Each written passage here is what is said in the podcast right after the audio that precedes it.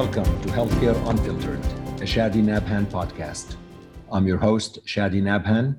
I'm a hematologist and medical oncologist with interest in all aspects of healthcare delivery, treatment, leadership, mentorship, and policy. Thank you for tuning in to Healthcare Unfiltered. Today's episode features two passionate oncologists discussing randomized control trials, real world evidence, and really the selinexor data and the Boston trial in refractory multiple myeloma or relapsed multiple myeloma as you know as a as an example of this larger dialogue. Dr. Aaron Goodman from UCSD and Dr. Jatin Shah, who is currently Chief Medical Officer at Karyopharm and who was previously at MD Anderson Cancer Center. The dialogue really centers into how can we really look at some of the studies that we have, FDA drug approvals, clearly there are some shortcomings, there are pluses, there are minuses. At the end of the day, we realize that science is imperfect. Despite imperfect science, at the end of the day, we need to find ways to help patients. And the discussion is going to center what does helping patients mean? How do we really execute on this? So I really hope that you enjoy this vital discussion and viable dialogue between these two passionate oncologists.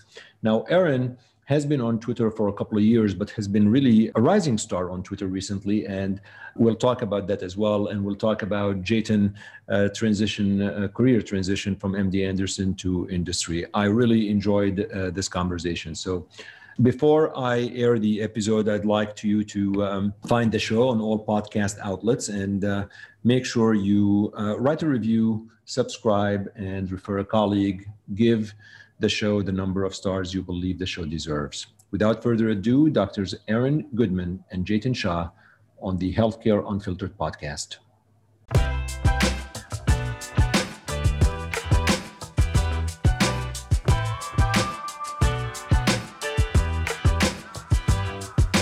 All right. Well, it's really uh, my pleasure to uh, host two phenomenal oncologists and vocal oncologists on the Healthcare Unfiltered uh, today. We are going to be talking about real world evidence, randomized control trials, FDA regulation, just broad topics.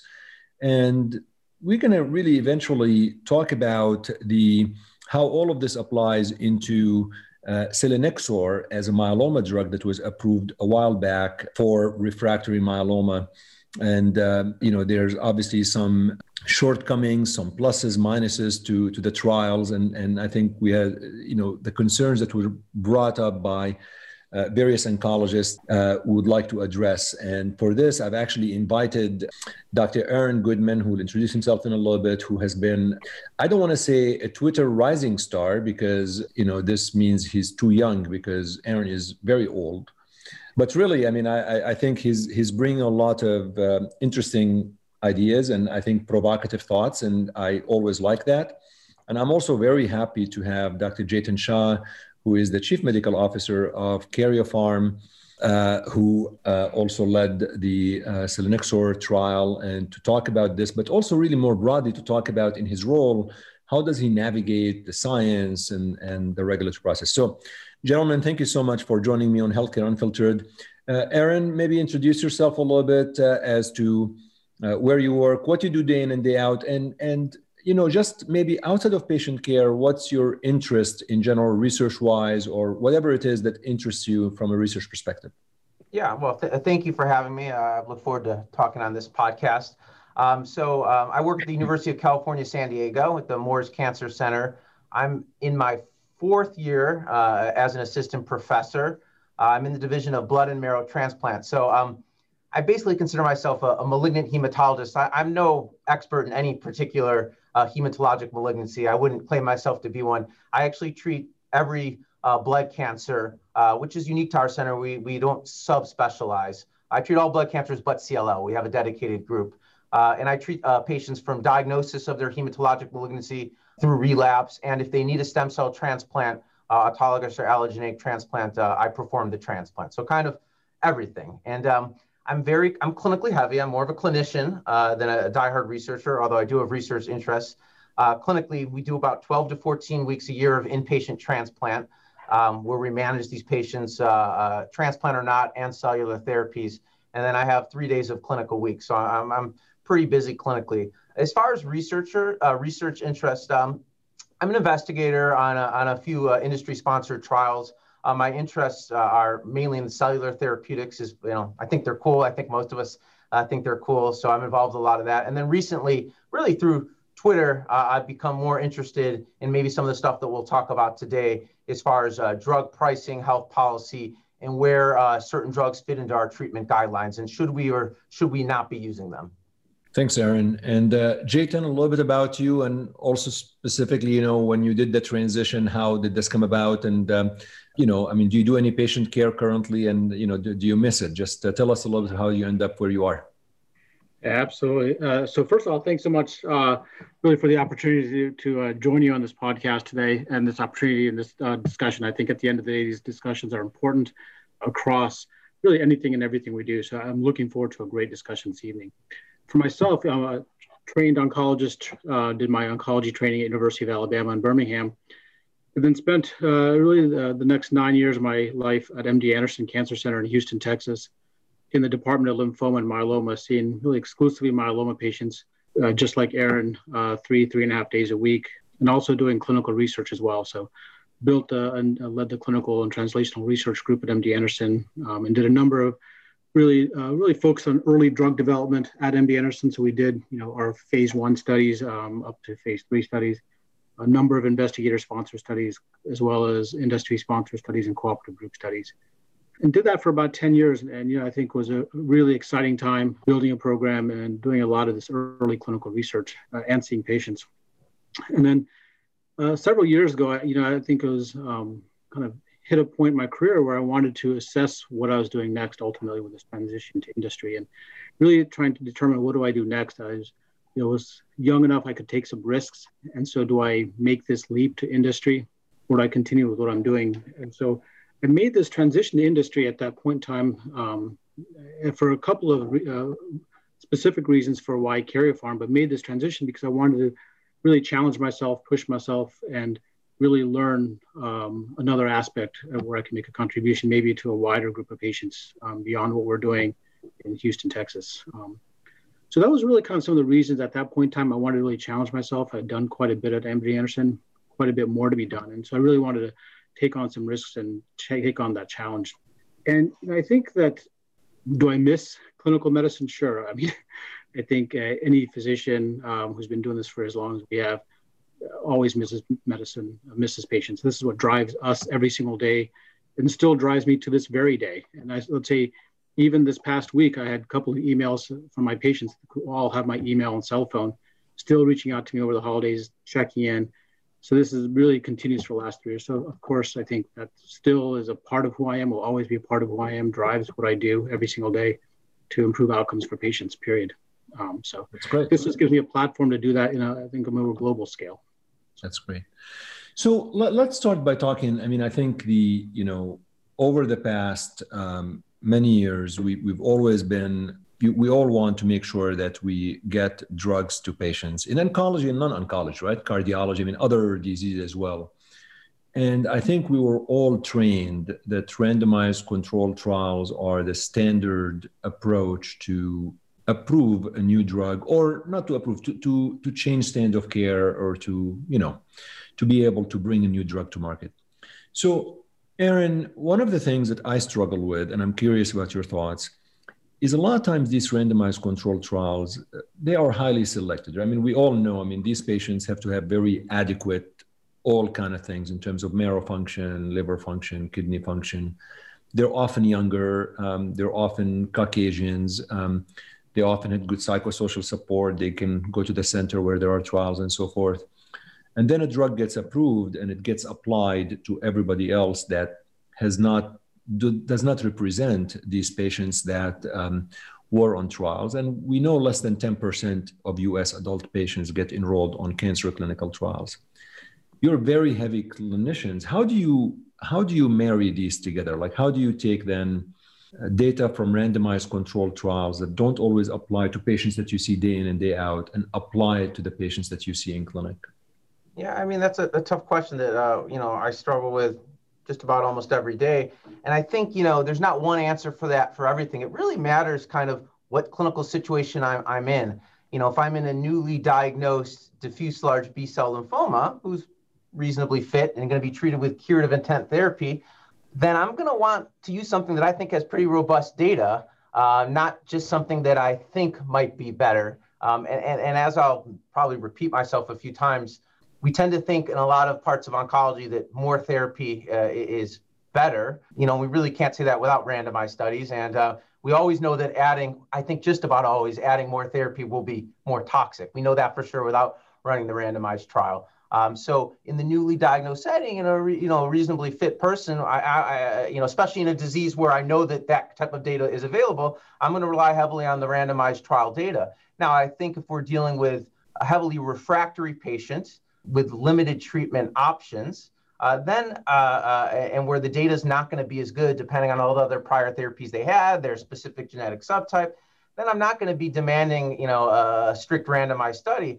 I'm going to have a very informed consent with my patients on what we know and what we don't know, what I think the toxicities and what I think the chances are. And in that, that particular case, I'm way more liberal. I'm, I'm way more liberal uh, to try things that maybe aren't as strict by the evidence. And that's kind of how I've been approaching it. And depending on where we are in that pendulum is how I adjust the conversation. That's great. And and and Jatin, yep. just to piggyback on this, I mean, I think um, real world evidence that's it emerged from what Aaron was saying, right? It emerged from the fact. Uh, actually, I'll, I'll, backtrack. I recall a conversation, and you both may laugh at this during fellowship. If you remember speaking about DLBCL, Aaron, you remember the first trial came out in the New England Journal of Medicine by Bertrand Coiffier, and it was in patients between the ages of 60 and 80, uh, if you recall. Uh, that was the original study and showed adding rituximab to CHOP improved survival. And I remember having a conversation where one of the faculty members at the institution where I did my fellowship saying, if somebody is 58, I don't really have data on that. And that's where I always think that's really taking it a little bit to the extreme. I mean, I can't have data on every single thing. Is that, Jatin, where real world evidence emerged from? Is that was the why real world evidence emerged? I think in part, but if actually I just I want to step back a little bit because one of the first comments you made was that that we're all taught, and I agree that this is what we're taught that randomized clinical trials should inform or should set our standard of care. And that's what we're taught. And actually, I think I would I would say that's a nuanced uh, point, but I would actually step back a little bit and say clinical research and data set how we practice medicine and standards of care not specifically randomized clinical trials. Because I think that when you think about clinical research in the broader scope with the data that we have, and I think Aaron's exactly right, you have to be data driven. Uh, and that's what's going to really drive decisions, not just randomized clinical trials. And what I mean by that is that there is a lot of clinical research that happens, and we can learn from every piece of clinical trial that we see. So, you know, if we look at a randomized clinical trial that's from a registration enabling FDA um, phase three, that is a very different intent. And there's other phase three trials that are done through cooperative groups or through you know other national cooperative group systems, et cetera, that are also going to be very informative. And those are also randomized phase three studies. But each one of them serves a very different purpose. So I would say that if you step back, it's not just a randomized clinical trial that informs practice. I would say the body of evidence really dictates that and from every single clinical trial because of, to your point we can learn something from every one of the clinical trials and i think that's the when there's so many different trials that are happening and you see this there's lots of phase two trials phase three trials and i think what our job is to learn as much as we can from each one of those trials. And when you put all that together that gives you the body of evidence. So and there are gaps and i think 100% we can dive much more into real world data because you're absolutely right. There's a there is big gaps about how you take data from these randomized clinical trials and how do you apply it into the real world. And that's where real world evidence fits in. Yeah. And, and aaron i mean over the past several years the fda has embraced incorporating real world evidence in some of the regulatory processes that they actually have as as a critic of what's going on when you think about that do you, how do you evaluate the fda processes and what they have been doing i mean i I think we can all agree nothing is perfect, but despite imperfect science, we have to help patients, right? I mean, the, you know, a patient in front of us, we have to decide on the therapy. So, uh, for you, what's what are your thoughts into how the FDA has been approaching some of the evidence and real-world data in deciding some of the regulatory approvals? You know, I've I've I've mixed thoughts. You know, you right, we can't just rely on great cooperative group clinical trials. Uh, but I mean, I'll take a step back too. I think every trial, whether it's a registration trial or a cooperative group, I mean, its intent should be, for one thing, to better the treatment of our patients, not maybe necessarily drug approval. But you know, real world data, we've just been, I feel like I've been burned so many times on real world data where, you know, I, will go back to the dose adjusted EPOCH example that, like, I thought for sure that that stuff was going to be better. That's how I was trained. We were seeing, we were using it, we had retrospective data. Uh, it just seemed like it was going to be better. They ran a, I think, a pretty good, the CALGB 50303, a pretty good study that showed that I was wrong and I was actually hurting patients. Um, I was causing more neuropathy. I was causing more febrile neutropenia. And I'm sure in a few years we'll find out we maybe cause more therapy related leukemias. So I, I don't know. I, again, it depends on the scenario. If we're dealing with, you know, I treat a lot of histiocytosis, I, I'm a, I have a huge panel of that. We're never going to have good studies in that. So I rely on real world data because it's the best data that I'm going to have. Um, but in scenarios where we can have better than just real world data, then I want better than real world data. Yeah, the FDA is approving way more drugs um, because of the use of real world data or single arm studies, we're getting drugs to patients faster. But some of those drugs, I, I, hope all those drugs end up helping patients. But I know for sure some of them probably, well, we've seen it uh, uh, uh, with numerous examples where they end up not helping patients. And then we're just stuck in a scenario where I'm giving, uh, you know, as the clinician, I'm with a, with a patient who doesn't have any more lines of therapy and there's this FDA approved drug that's available for them. And it's like, can I say no? I, I don't know. That's a very tough situation as a clinician. Uh, so what I do in those situations, I say, I don't know if this helps. It's expensive, and we know it has toxicity, and we make a decision together. So I didn't really answer your question greatly. It's a very complex, and I do welcome real world data. It should maybe guide our decisions on what to do and help form trials when we can do that. But in situations where we can't do trials, and I'm all for just relying on the best available evidence. Jatin, I mean, in your role when you were at MD Anderson, as well as when you transitioned to Karyopharm, as you discuss, I mean, have you do you usually have a lot of conversations with the FDA ahead of designing trials? Like, I mean, how much of the I guess take us through the process. Do you design a trial and then go to the FDA and say, "This is what we are thinking. Is this is this acceptable for regulatory approval?" And how much of the decision is what the FDA dictates for quote unquote regulatory versus really what Aaron is bringing up, which is sometimes regulatory approval is not synonymous with better patient care. It's just, you know, it's a stamp from the FDA. And I think that's where we struggle, all of us, into, you know, there's like, I, I mean, I give you something from the CLL world. Like there's so many drugs compared to chlorambucil, right? And I tweeted uh, about like a couple of months ago. I said there should be no randomized control trial against chlorambucil in 2020, actually even from years ago. But it has been from a regulatory perspective. So help us bring this together because you, in your role, you talk to the FDA, you do drug development, and we struggle with this.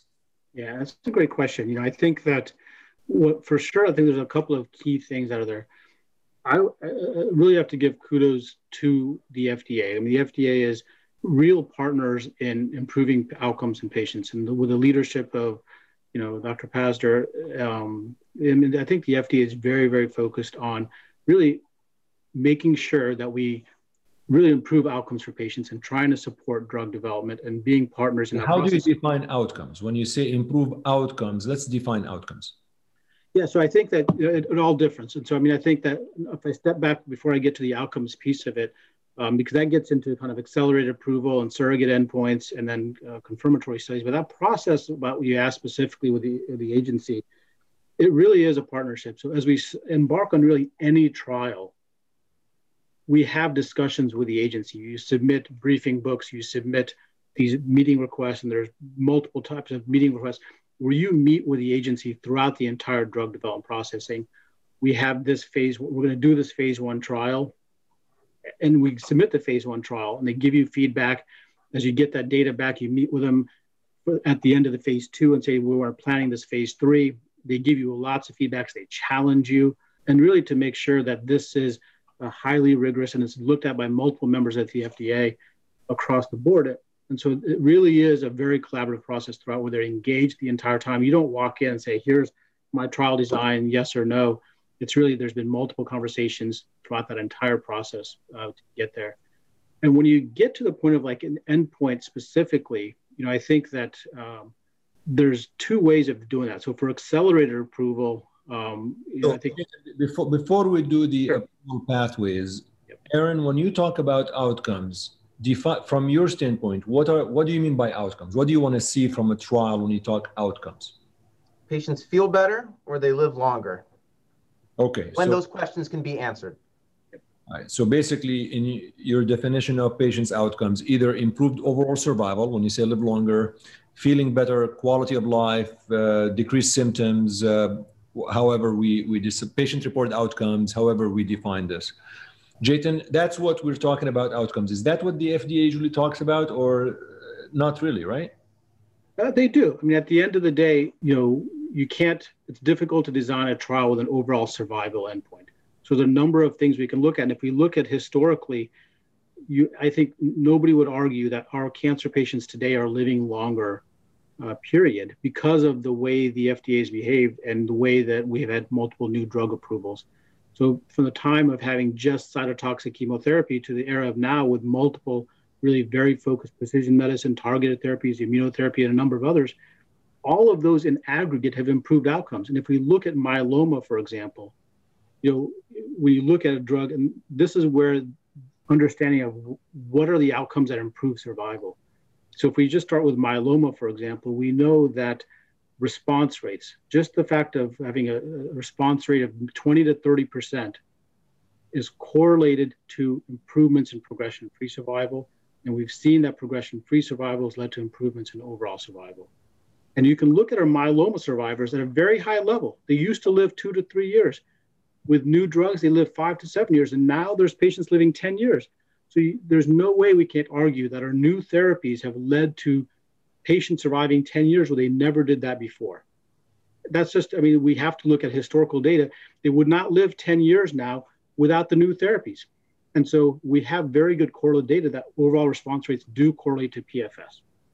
What are your thoughts, Aaron? Overall response rates correlate to PFS and overall survival? Yeah, I, I, think we can say that patients are living long with myeloma due to our new therapies. We could say that due to Revlimid. Revlimid's been shown to uh, prolong overall survival. Uh, we can definitely say that with, with, with many of our therapies, but I disagree that response rate always correlates with overall survival. Progression-free survival. I don't. I, let me. I'm sorry to be clear. To be it correlates with progression-free survival. Yeah. Well, fine. Yeah, but but I don't think we can use either of those uh, as surrogates unless unless we have to. Uh, uh I mean, the Bellini stock trial is a very good example of that, um, where they added venetoclax to Velcade Dex uh, versus Velcade Dex, and uh, response rate was better, uh, PFS was better, but survival was worse. So we clearly can be shown wrong down that pathway. So again, I, I, I do come off, I think sometimes as negative on Twitter, as you said, it can come off as a bad feel. I want CELI to work. I want these drugs to help our patients. I just want to know for sure they're helping our patients before we adopt it to practice, uh, especially in the uh, earlier lines of therapy. And we can showing overall survival, you don't need to wait for the median overall survival to hit. You can show that well before, and we can definitely design studies in myeloma looking at overall survival. I, I, it's not an impossibility. Maybe that's a good segue to you to talk about selinexor a little bit because maybe we can use it as a platform into how the trial was designed. And first of all, um, maybe Jatin a little bit into how selinexor works, just to for us to understand. Uh, sure. Because, you know, as I get older now, I become selfish. I ask questions that I would like to learn. That's what happens when you're a host. So just how it works, and then how did you, how did you decide on designing the trial? Because obviously Aaron is a little bit critical of this, and he's not alone. I mean, there are obviously mm-hmm. you know, it's a nice debate. So tell absolutely. us how Nexor works, and how did you decide on designing the trial? Yeah, absolutely. So actually, it's a great point. Thanks for asking how selinexor works, because I think if you understand how selinexor works, a lot of things kind of fall in place. And so, as opposed to saying that this is a novel target or even a myeloma specific drug, this is actually not a myeloma specific drug or even a lymphoma specific drug. And the way it works gets fundamentally to cancer biology. It's not a BCMA, it's not a CD38. So if I step back for all your kind of review uh, uh, um, listeners, we all are born with an innate cancer defense mechanism we all have tumor suppressor proteins that, that you have, Shadi, you have, Aaron, that I have. And these tumor suppressor proteins function by auditing the DNA. And when there's mutations in the DNA that signal that this is a precancerous and this is turning to a malignant cell, that tumor suppressor protein leads and identifies that and leads to cell apoptosis and the death of that cell before it becomes malignant and proliferates. So that's our own cancer. This is like if you have immune therapy, immune system that fights uh, uh, bacteria and viruses. This is our own cancer defense mechanism.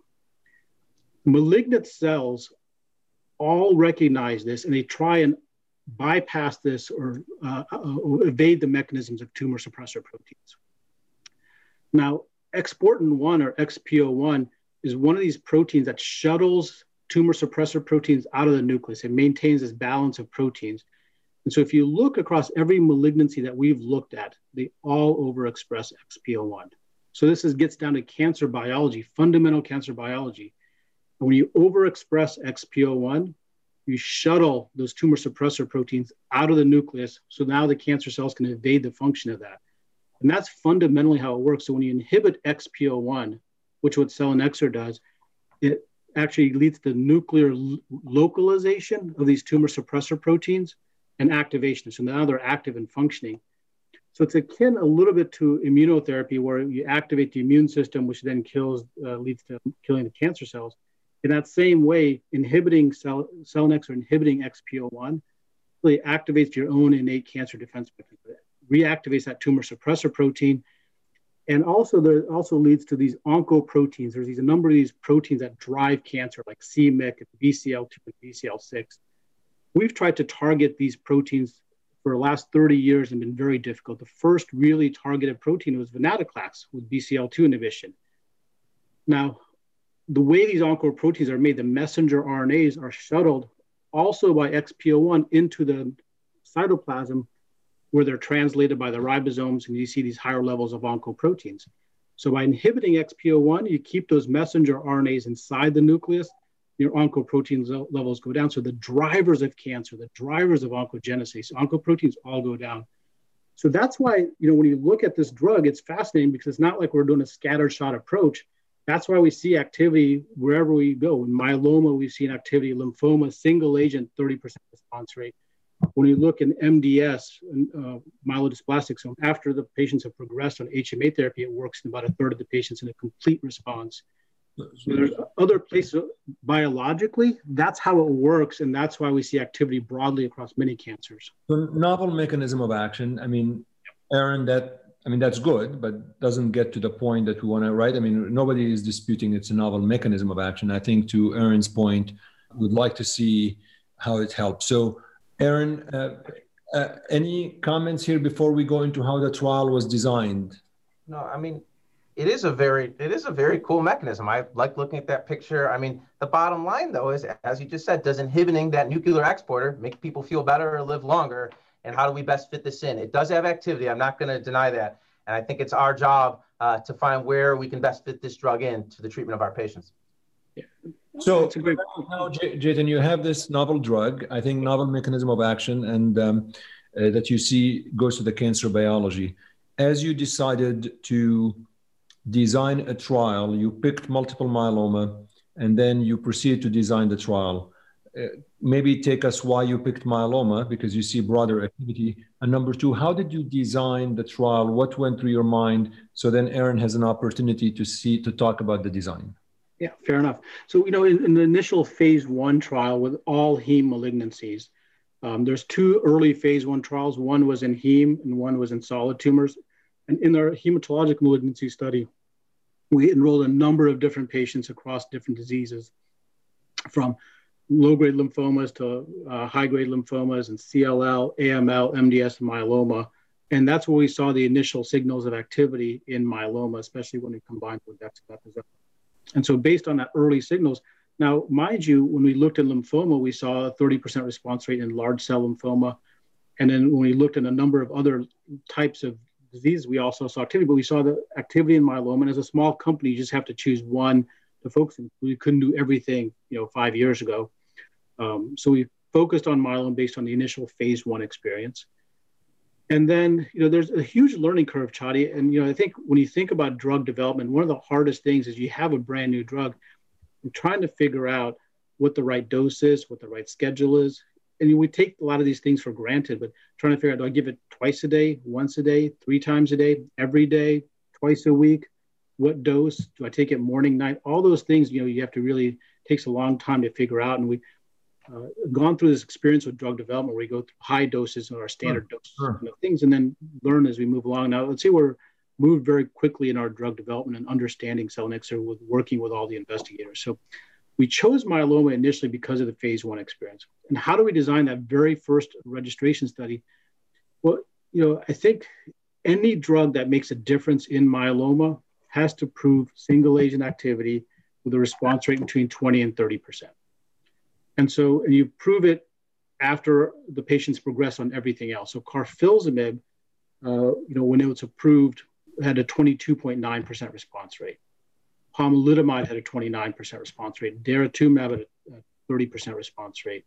And so when you look at drugs with single agent activity, all these range between 22 to 29% response rate. So your point in your first trial is to prove single agent activity after they've progressed on everything else. So the initial STORM trial was extremely rigorous, where patients had to prove that their disease was refractory to all the drugs that approved that we know that work: lenalidomide, pomalidomide, bortezomib, carfilzomib, and daratumumab. And if you look at a lot of the therapies now that are being developed, it's only triple class refractory. We went in a much more refractory patient population than any trial ever to date with all five drugs being refractory. What did this trial show, Jatin, the, the STORM trial? And I want to take Aaron's input on the STORM trial. So I think there's things, two major things that we learned from that. One is that selinexor led to a 26.4 response rate. When you look at triple class refractory, 25.4% in the penta refractory, refractory to all five drugs. So we demonstrated single agent activity essentially with selinexor and dexamethasone. Dexamethasone has a less than 5%, 2% response rate, if any, in seventh line of therapy. So these patients had seven lines of therapy, refractory, everything. What we learned is in this setting that selinexor has activity. And one of the key things, Shadi, that we learned, and Aaron, that we learned is that there's actually several patients that went into a complete remission that were MRD negative. So after they've progressed after everything else to be able to demonstrate MRD negativity, which is essentially what daratumumab also had two patients or three patients uh, with you know a small number of patients that should be clear their mrd negativity so that's what we learned that this drug has single agent activity and Jatin, based on that trial, it was at, it was approved, accelerated, and was asked to wait for the Boston trial, which is the randomized study. That's right. right. So, Aaron, you heard about the Storm trial. We're going to talk about Boston in a little bit, but you heard about the Storm trial and what went through. Thoughts on that? Comments on that? Uh, critiques? Uh, whatever you have in mind. I think to the storm trial's benefit, as Jatin pointed out, I mean, these were sick patients uh, enrolled on that study who truly were refractory to just about everything. And they were able to show a response rate. Uh, you know, just to play devil's advocate, I mean, I, ideally, I mean, the clinician in me would have preferred comparing that to retreatment with anything or alkylating agents like Cytoxan and things of that nature, where you can get reasonable, even bendamustine, you can get 20 to 30% response rates. Then that at least would have allowed us to a little bit on sequencing, but I, I, you know, I think that was fine. They showed in a phase two study that it has activity in it. Answers shows that there, you know, the patients can achieve remission and have a progression-free survival. It doesn't answer anything else beyond that, uh, uh, uh other than that. Now the FDA approved it on that. That's, you know, a different, dis- well, kind of our discussion whether they should have waited for more or better data, uh, or that was enough. And the FDA felt that that was enough to give access to patients who were refractory. And in that setting, I do discuss selinexor uh, with my patients and, and, go over the data. And, so, and Aaron, one thing, if I just point out, Shadi, one other interesting thing, Aaron, uh, I, I, forget to mention this, uh, but you brought that up as a good point. Uh, sorry to interrupt, Shadi. But in addition to those five drugs, patients also have to be refractory to steroids and refractory uh, or had prior alkylating based therapy. So everybody had Cytoxan and you know, transplant. So you know, a number of patients had transplant and alkylating therapy as well. So it doesn't answer your question, but just want to make sure. Right. No, thank you for the clarification. And then, Aaron, you know, the, the FDA approved based on the STORM trial, and I think you mentioned you discussed it in that scenario. But then I, I presume you were eagerly awaiting the Boston trial. And, yes, and yeah. And, and from your standpoint, on that scenario. I want to hear from you, Aaron, about the yeah. Boston trial. Tell us from your understanding when the Boston trial came out, how did you look at it? How did you assess it? And then we'll take Jatin's input on that.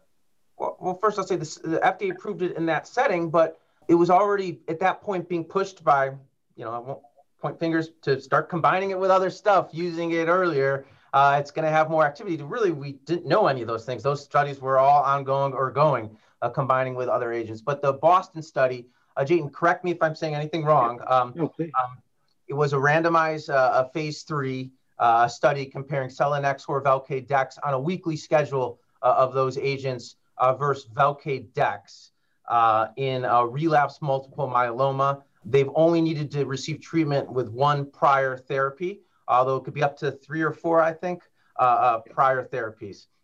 And um, the SVD arm, the endpoint was progression-free survival. Uh, and the SVD arm one, uh, uh, statistically significant. There was an increase uh, progression-free survival. I don't remember the months off the top of my head.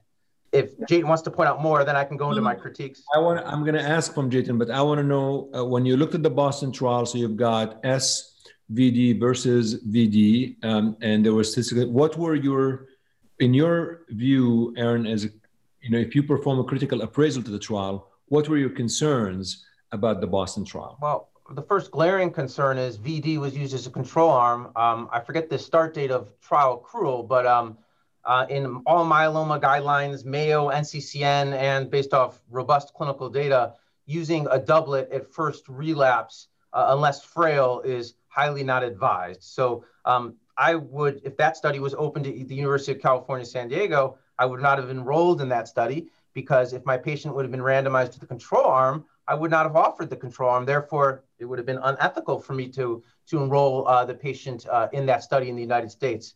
Um, so that's the first glaring study, a glaring uh, um, um, um issue I have with the study. I think the second issue is if you look, uh, I think it was 65 to 70% of the patients um, at relapse had already received Velcade. Okay. So on top of getting a really subpar and control arm that no one on earth I feel would use in the United States. These patients who got Velcade up front, 70 if they were randomized to the control arm, got retreated with Velcade and dexamethasone, two drugs they already got. So uh, that's even worse than getting the Velcade Dex up front. And then the third point, I don't actually know this, but I know if you, so say you got Velcade up front and then got randomized to the Velcade Dex arm, they allowed crossover, which I'm actually usually a huge fan of, but you then could have crossed over back to SVD, meaning you could have gotten Velcade Dex plus whatever up front, then Velcade Dex, then SVD. Like that, no one, I, I wouldn't treat any myeloma uh, uh, patient like that. And then finally, on top of all those facts, I mean, the endpoint was progression free survival. So uh, we don't know if the addition uh, uh, improves the length of survival. The trial offers nothing other than telling us, yes, if we give this drug uh, compared to a control arm we do not use, it is better. Uh, it will increase the progression-free survival and relapse rate. It tells us nothing about survival, where to sequence the drug. Uh, it just doesn't answer that. So in today's current practice, my feeling is I would limit selinexor to the STORM study, uh, uh, uh, where patients have limited options and we know they can offer a response rate. So Jatin, let's try to dissect this. I think these sure. are valid concerns. So let's start with the control arm. Yep. I think one of the issues that Aaron brought up, obviously, as you heard, that the control arm are two drugs, while in the US at least, we use three drug arm as a control. Any thoughts on that? Yeah, that's a great point. And I think one of the things that we have to be there's we have to really dissect a couple of different points there. One is that going back to what we talked about early on is understanding the point of clinical research and randomized clinical trials and which randomized clinical trials. So remember, the point of this trial was two things. One was to, from an FDA perspective, confirm the activity of selinexor, isolate the activity of selinexor, and prove its effectiveness. And so, in that setting, this has a very different purpose from a regulatory perspective.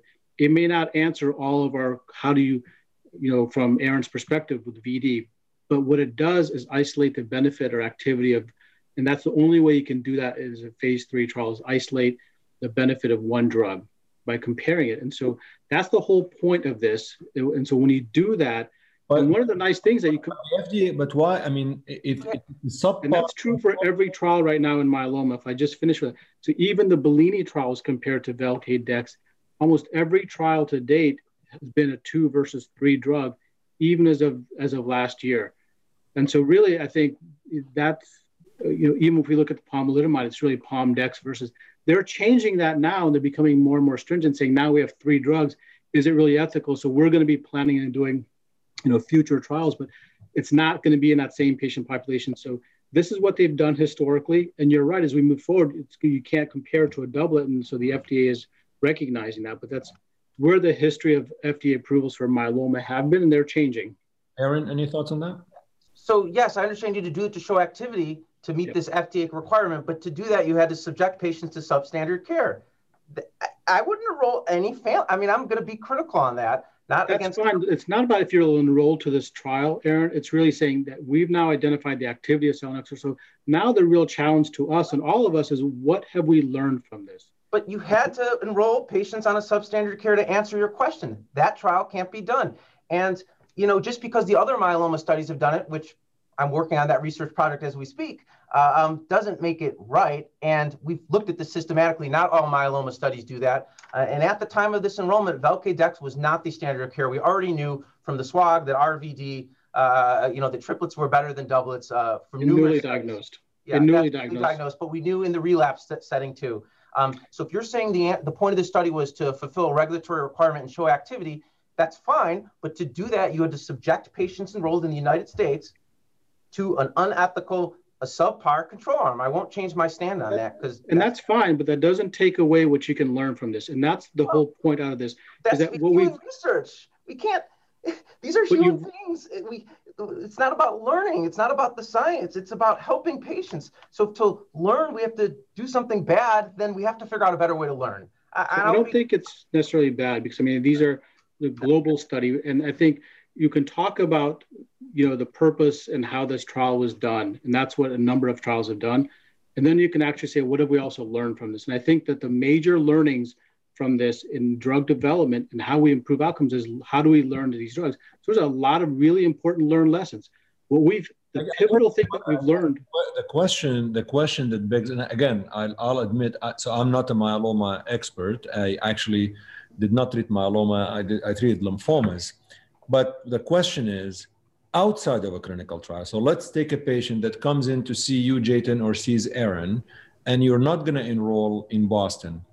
Would mm-hmm. that patient be treated with VD, with Velcade dexamethasone, or would you offer that patient triplet therapy in the US? Because that's really, from listening to Aaron, that's what I believe. That's the question comes to my mind. Yeah, but I don't think that's I mean, I think you can debate the, um, you know, the the that the design of the trial, and that's fine. Um, and there's specific purposes for that trial, and the FDA signed off on it. Multiple IRBs signed off on it, but that's okay. The point is, right now you have a positive phase three study, and so what can you learn from it? We can debate the merits of that trial design if it was done today, but the point is, what can you learn? And that's what you need to focus on. And I think there are major learnings. And so this is the key piece of everything. What we learned last year, Shadi, from Storm was that selinexor worked. But the challenge with selinexor and the Storm data was that we gave twice high dose twice weekly, a total of 160 milligrams. What this trial has taught us, and that's what I was trying to get to earlier when you talk about clinical research, you take learnings from every one of the trials we take learnings from multiple maintenance trials and you put them all together and you decide how does this fit together. So what did we learn from that? Let's focus on that. And what we've learned is how to dose selinexor.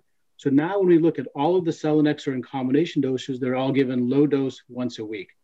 Fundamentally different. And I think, you know, to Aaron's point, there are side effects that we see with twice twice weekly high dose. What have you learned? So if you focus on what you've learned, we've learned how to give it, and we've learned it's active in combinations, and we've seen this now with multiple different partner yeah. drugs. How, how about the other point that Aaron brought? I think Aaron, you brought. Correct me if I'm. I don't want to cite you wrong, but you brought up the point of crossover, and I found this intriguing. That you have 65 to 70 percent, maybe you were off by some percentage points, that crossed over. So essentially, you could have had Velcade dexamethasone still got Velcade dexamethasone and crossed over to Velcade dexamethasone arm. Any comments on that? Yes, Fashadi, what I was saying was you could have gotten upfront, you could have gotten a triplet with Velcade dex, and I don't know the specifics, I couldn't find that reported. Uh, then uh, you could have been randomized to the Velcade dexamethasone arm, so getting Velcade a second time without a triplet. And then at crossover, if once you progressed on that, could have gotten Celi Velcade dex, which is not an appropriate chain of treatment uh, for a, a myeloma patient, in my opinion. And I'll go one back thing. You know what? I don't care that we learned how to dose selinexor, uh, that it's better twice a week. I don't care because we had to learn it doing something bad by subjecting patients to an inferior standard of care. You won't get me to change my mind about it. And I'll continue to be passionate about that on, on Twitter unless there's something you can tell me otherwise. And if all we learned from subjecting patients to a substandard control arm was how to dose selinexor, then it definitely wasn't worth it to me or to any of those patients. Uh, uh, I mean, you, it's just it's just not right. I think the F, it's a little bit challenging to say that that's the because the FDA and multiple IRBs said that was an appropriate control arm in that right patient population. They were wrong. It may not be for everybody that you give VD to, but many patients who were there, you know, we look at the uh, trials that are done globally and centers in the US. If you as a physician said that this in the third line, because you can go from one to three lines, that this is appropriate for this patient who's frail, we had patients up to the age of 85. So if they're patients, you're right. It's not going to be the best standard of care for somebody who's 50 and, and getting in second line. We're not arguing that but there are some patients that can get VD. And so I think to throw the ba- baby out of the bathwater and call that unethical, I think really challenges what the FDA and a number of other folks are really focused on the right thing. And the whole crossover point, that's really up to physicians. I mean, if you know, you if you if the physician decides that they want to cross over and that's the only therapeutic option in whatever part of the world they're being treated, then that was there to offer that patient who was on VD a novel therapy. Will you release that data? will you release the amount of i'm curious uh, how many patients got velcade up front then got randomized to velcade dex and then it's the third line got velcade dex plus celi um, because maybe it's not and then it's a moot point and i would stop bringing up that point but if that point doesn't impact the progression we can go through that data but that has no impact on progression free survival or anything all those patients get censored no but it would impact later down the road when you report overall survival it would definitely impact overall survival so that, that, that information i think would be pertinent to know Yep. any thoughts about, I think, uh, um, Aaron, the third point you brought up was endpoint, right? I think, uh, wasn't that you talked about the control arm? We discussed that a little bit. We talked about the crossover. Wasn't your third point the endpoint, um, the, uh, uh the response or the progression free survival? Yeah, I mean, I would have preferred overall survival, and I know you can do it. Uh, you know, uh, you know, right? Because you know, let's just say this holds true and it, it does improve PFS, but we still, you know, don't know is whether sequencing it offers any, you know, total length of life might be the same if we just give the Celi at the end like we're doing already, as opposed to moving it up front. What we don't know for sure that moving it up front will do is add the toxicity of selinexor, and we haven't gotten to it, but the, you know, it'd be one thing if we're talking about daratumumab or Revlimid, we're, we're not, uh, the cost of this drug to moving it up front, uh, you know, especially, you know, this was done in countries where they don't have access to some of our drugs like Revlimid uh, or, or, even daratumumab due to expenses or other reasons, I find it pretty hard to believe that they'll have great access to selinexor at $22,000 a month. Aaron, you did mention earlier that you would, I mean, in a patient who has failed all of the therapies, you actually do sit down and talk about selinexor. It's not like, you know, you, you use the STORM trial that came out last year and you, I think last, maybe a year and a half, but, but you do talk about the STORM trial. It's not that you don't discuss it I think your your beef appears to be more in the Boston trial more than the Storm trial. Is that correct? That is true. I, I don't have much of a beef with the Storm trial. And, you know, whether the FDA approved it or not, that was out of my hands. Uh, I think that was a reasonable trial to do, and it showed activity of the drug. My beef is with the uh, Boston study, especially with the approval suggesting that we should use it at front uh, second line, which we right now have no idea if we should use it and how that trial was done. Those are my beefs. Yeah, and I think one of the key things that we know is that consistently, so we, it's always helpful to apply, you know, basic kind of cancer biology principles and what we know from therapeutics. And is that two things. One is that introducing novel therapies earlier in the therapy makes sense. And that's what we've seen with you know, DARA got approved and started using early lines of therapies to bring novel mechanisms of action in. So we've seen that, especially when you see a drug like selinexor that works at basic fundamentally different levels. And so we've seen this consistently. And so, you know, I'm not saying to use it in, you know, first relapse. There's lots of good options for patients in first relapse, but that combination is active. And, and that's the reason why it led to the FDA approval for a range from one to three lines of therapy. So I think there is clearly activity that's been demonstrated that led to the FDA approval of that. Is it going to be in first first relapse? No. I mean, if that's not where you're comfortable using it, there's other good options. Or there are a lot of great options for patients, but to then go to the other, you know, uh, there's many patients that benefit from that. I think maybe in second and third line after a darapom dex or additional therapeutic option. So I think that there's roles there for different patients. There's activity that, that's seen with selinexor in patients with high risk disease. So I think this is where there's multiple options, and we have to figure out what makes sense for that individual patient with renal dysfunction or cardiac comorbidities or heart, you know, high risk disease because of the activity. So that's where I think that you, you know, it's not for everybody in first relapse. I, I agree with you, Aaron. This is really going to be picking out the right combination at the right arm, at the right line of therapy for each patient. But that's really what's good for this is it gives patients and physicians another option in earlier lines of therapy. Aaron? Yeah, I, I, you know, but we don't know if it's good at third or fourth. I mean, so in the United States, we'll have treated these patients with daratumumab, kyprolis, and, and all these things, uh, elotuzumab, if you use that drug.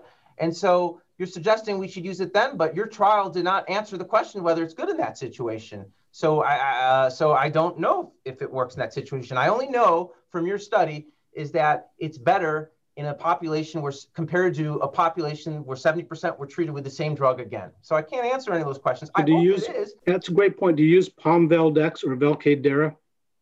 Uh, it, it, so my standard of care is, is only Pom-Vel-Dex used in fifth line because it was compared against VD because both VD Dara and Pom-Vel-Dex were compared to VD. So do you not use either one of those triplets until seventh line? Yeah, actually, I, I, I don't use them until really late. And again, just because someone else did it, I again I'm trying to fix. just use that problem. same analogy you're saying was compared to VD, so it's irrelevant. But I think Pom-Vel-Dex is an absolute standard of care, as is VD Dara in those earlier lines of therapy. People I mean, use I, those. I mean, I don't actually use much Pom-Vel. I mean, honestly, I can tell you how I do it. I do RVD, Rev until progression or intolerability, then Dara uh, Velcade Dex, and then Kyprolis Pom Dex. Why Dara Velcade Dex was compared to Velcade Dex? Yes, but that was but this that that's not was done five or six years thing. ago. I think my my my listen, same exact. My listeners doesn't hold. You can't use the same argument. That, was, that, study was ethical. my listeners that, that don't you can't use that argument. You just you use the same argument in two different ways. You can't I'm do that. the same argument two different ways. It's two completely different scenarios the listeners don't know myeloma now completely. They have sort of. I am no Gene. I'm no myeloma expert. I stand. I, I full disclosure. So you know, maybe I'm doing it wrong. So you know. Uh, I'm not saying you're doing it wrong, but I'm just saying that. no, Jatin. I think I think what Aaron is saying. I'll try. I think he is. I mean, and Aaron again, correct me. It's not. It's not an issue necessarily just with the Boston trial. I think we're using this as an example. In fact, Aaron himself just said that there are other trials that have very similar shortcomings. And what he's saying is just because another trial was quote unquote flawed, I mean, you know, again, uh, uh, doesn't is not an excuse to have another flawed trial. I don't think his beef is with one trial versus another. I think what he's trying to say, and I'm speaking, you know, I'm just, you know, I'm quoting you, is he wants the proper standard arm, regardless of whether you're comparing Pom, REV, whatever it is. That's what he's saying. And I totally agree. And I think that's exactly the, the whole point. And so dissecting the difference between a randomized clinical trial that's done with a regulatory purpose to really identify the activity of that drug, to confirm the activity is very different. And that's why, you know, we fund the NCI and the CTEP and spend billions on these cooperative groups is to really answer these practice informing studies. So you take what you can learn from each one of those studies and so, you know, the SWOG study that, you know, Aaron is referring to with RVD versus VD, that was a cooperative group study that set a standard of care. The ECOG did RVD versus KRD. That is a practice informing thing. Well, obviously didn't change because it kept it. But those, so I think that's the whole point that we learn from all these studies. And so the CTEP and cooperative do these practice informing studies. There's other larger studies that we do that are practice informing or changing so recognize the role for each one of these and what can you learn? That's all I'm saying. I, I agree with you. This is not going to be, you know, I agree with the flaws, but just learn what you can from each and recognize the role of this whole healthcare system that we have in place. And Aaron, Aaron, I think I think one of the issues is really lies in the FDA, right? I mean, I think if again, not you know, if the FDA says it's okay to use a comparator as VD, then you know the manufacturer is going to use VD because they obviously also interested in getting a regulatory approval. So I don't know how much of this is in the FDA bucket versus the manufacturer bucket versus the clinician who says, I'll make a decision, approve it, I'll decide based on the data. So who who takes, in your opinion, who's responsible? For, for a study like this, I would actually say it relies on the investigators. If, if I'm asked to open a study uh, that I think's not good, I just say no. So no one forced any investigator in the United States to open up the Boston study. They were asked. I'm assuming, you know, usually a company reaches out and then we present it to your disease team and the disease team either approves or not. So, you know, I'm not, I mean, right? You can't do it without investigators. So, the, so clearly some investigators disagree with me and felt that the study was reasonable. No, no, sure. And I think, you know, I mean, uh, you know, I mean, I think um, you put 10 oncologists in a room, you get 15 opinions, as we know. But uh, Jatin, to the extent you can share with us, and I don't know if you sure. can, have you had scenarios where you've offered the Boston trial to a site or a center where the investigator says, you know, this is not how I treat my patients. I don't feel comfortable. Has this come up? Yeah, absolutely. You know, we're um, uh, and that absolutely happens because if you go to academic centers, they're going to use a lot. You know, especially three and four or five years ago, it was still very much triplet based, and in the communities, it was not triplet based. Remember, this trial started, you know, four plus years ago. So in academic centers, um, you know, sure, they're not going to use it because they're going to have triplets. They're going to have other clinical trials. In in other centers, they do. You know, and we have the same issue right now. Where you know we're designing a, a pomalidomide-based study right now and having similar discussions with the agency about what the right patient population is. And so that is an absolute decision that's made by the physician, by the IRBs, saying, is this an ethical, uh, and then is this appropriate? Um, and you go through those questions, and it's, it's not easy, but you do that and you try and find the right patient population. So, what are your next steps with selinexor in myeloma? And so we could take comments from Aaron about this because it's, you know, sure. I, I want to try to conclude and get final remarks from both of you. Yeah, you know, I think the big thing is that ultimately that when you look at our experience with, there's two, a lot of lessons learned out of this. And one is that when you look at thalidomide, it started off at 800 milligrams and now we're down to 50 milligrams. Um, you know, even with carf- bortezomib is you know twice a week down to once a week, IV to sub Q. And so there's a lot of lessons learned about the right dosing. And what we've done is really accelerated the learnings of how to give selinexor in the past year and a half with low dose once weekly. It's fundamentally changed the side effects. We didn't really get into too much of that, but we've learned a lot about side effect management where now it's at the low dose is fundamentally different and much better tolerated. And patients stay on for years. So it's very, very different. So what are we doing next with selinexor? Is continuing to learn with our investigators. The only way we've made strides of getting approvals in myeloma and lymphoma and these multiple studies is partnerships with all of our collaborators, learning from them and talking working together. So as we move forward, we're going to continue to develop selinexor once weekly in combination with pomalidomide with and with other drugs as well that we're exploring in early clinical trials in multiple combinations and newly diagnosed. So we'll continue to do additional phase two and phase three studies. We're continuing to partner importantly with our cooperative groups in the NCI and CTEP.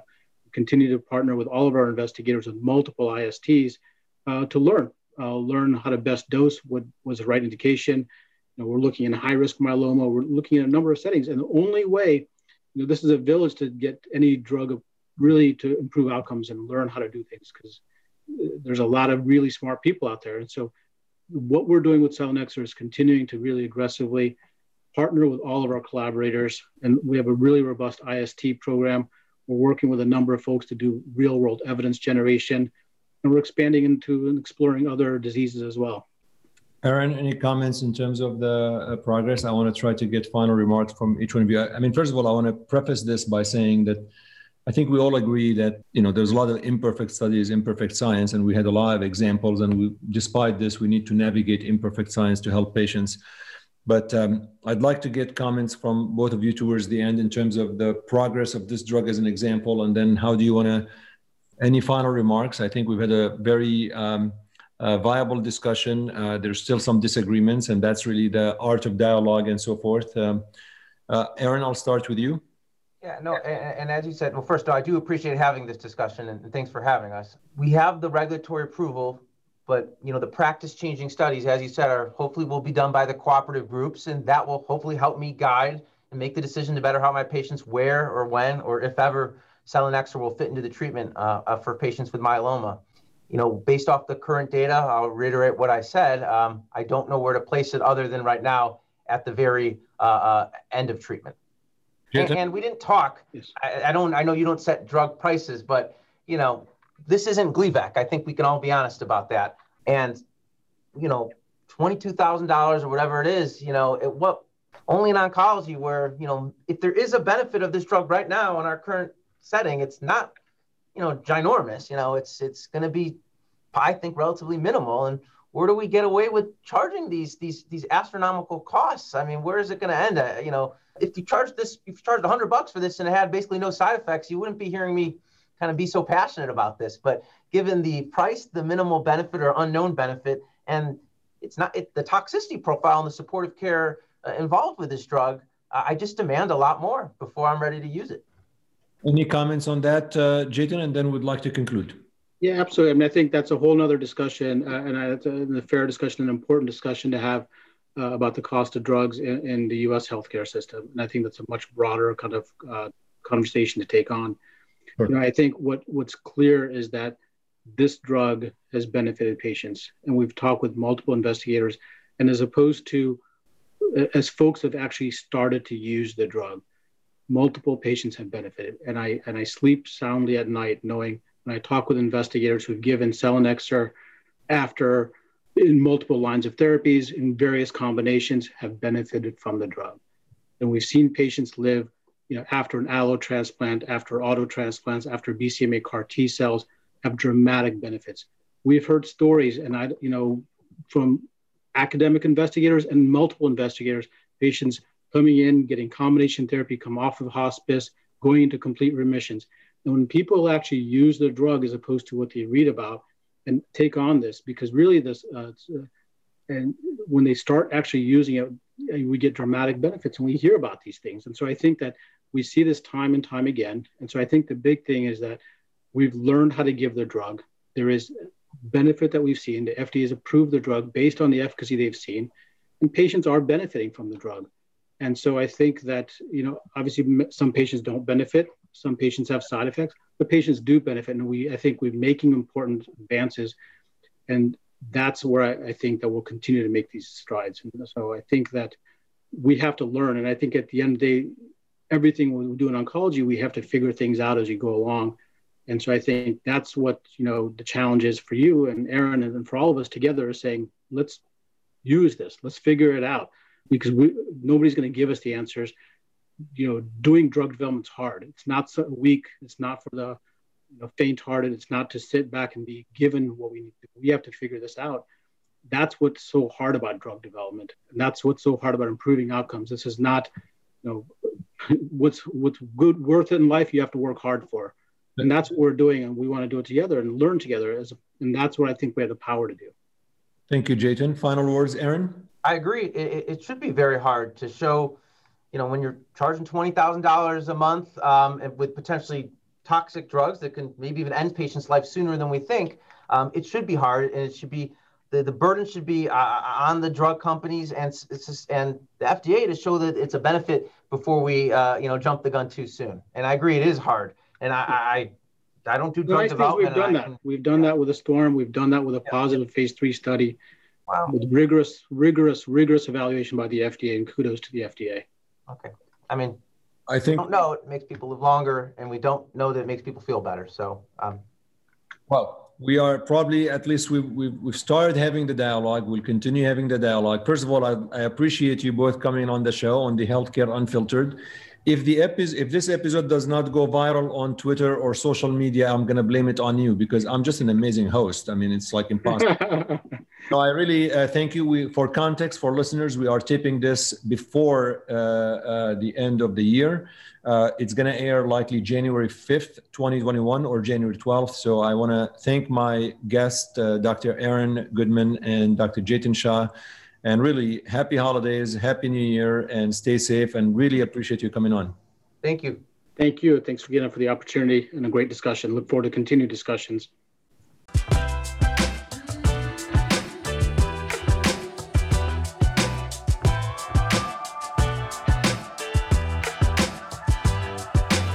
Thank you, folks, for listening. I hope you enjoyed this. This was really great. This is really fun to have this conversation, have this dialogue.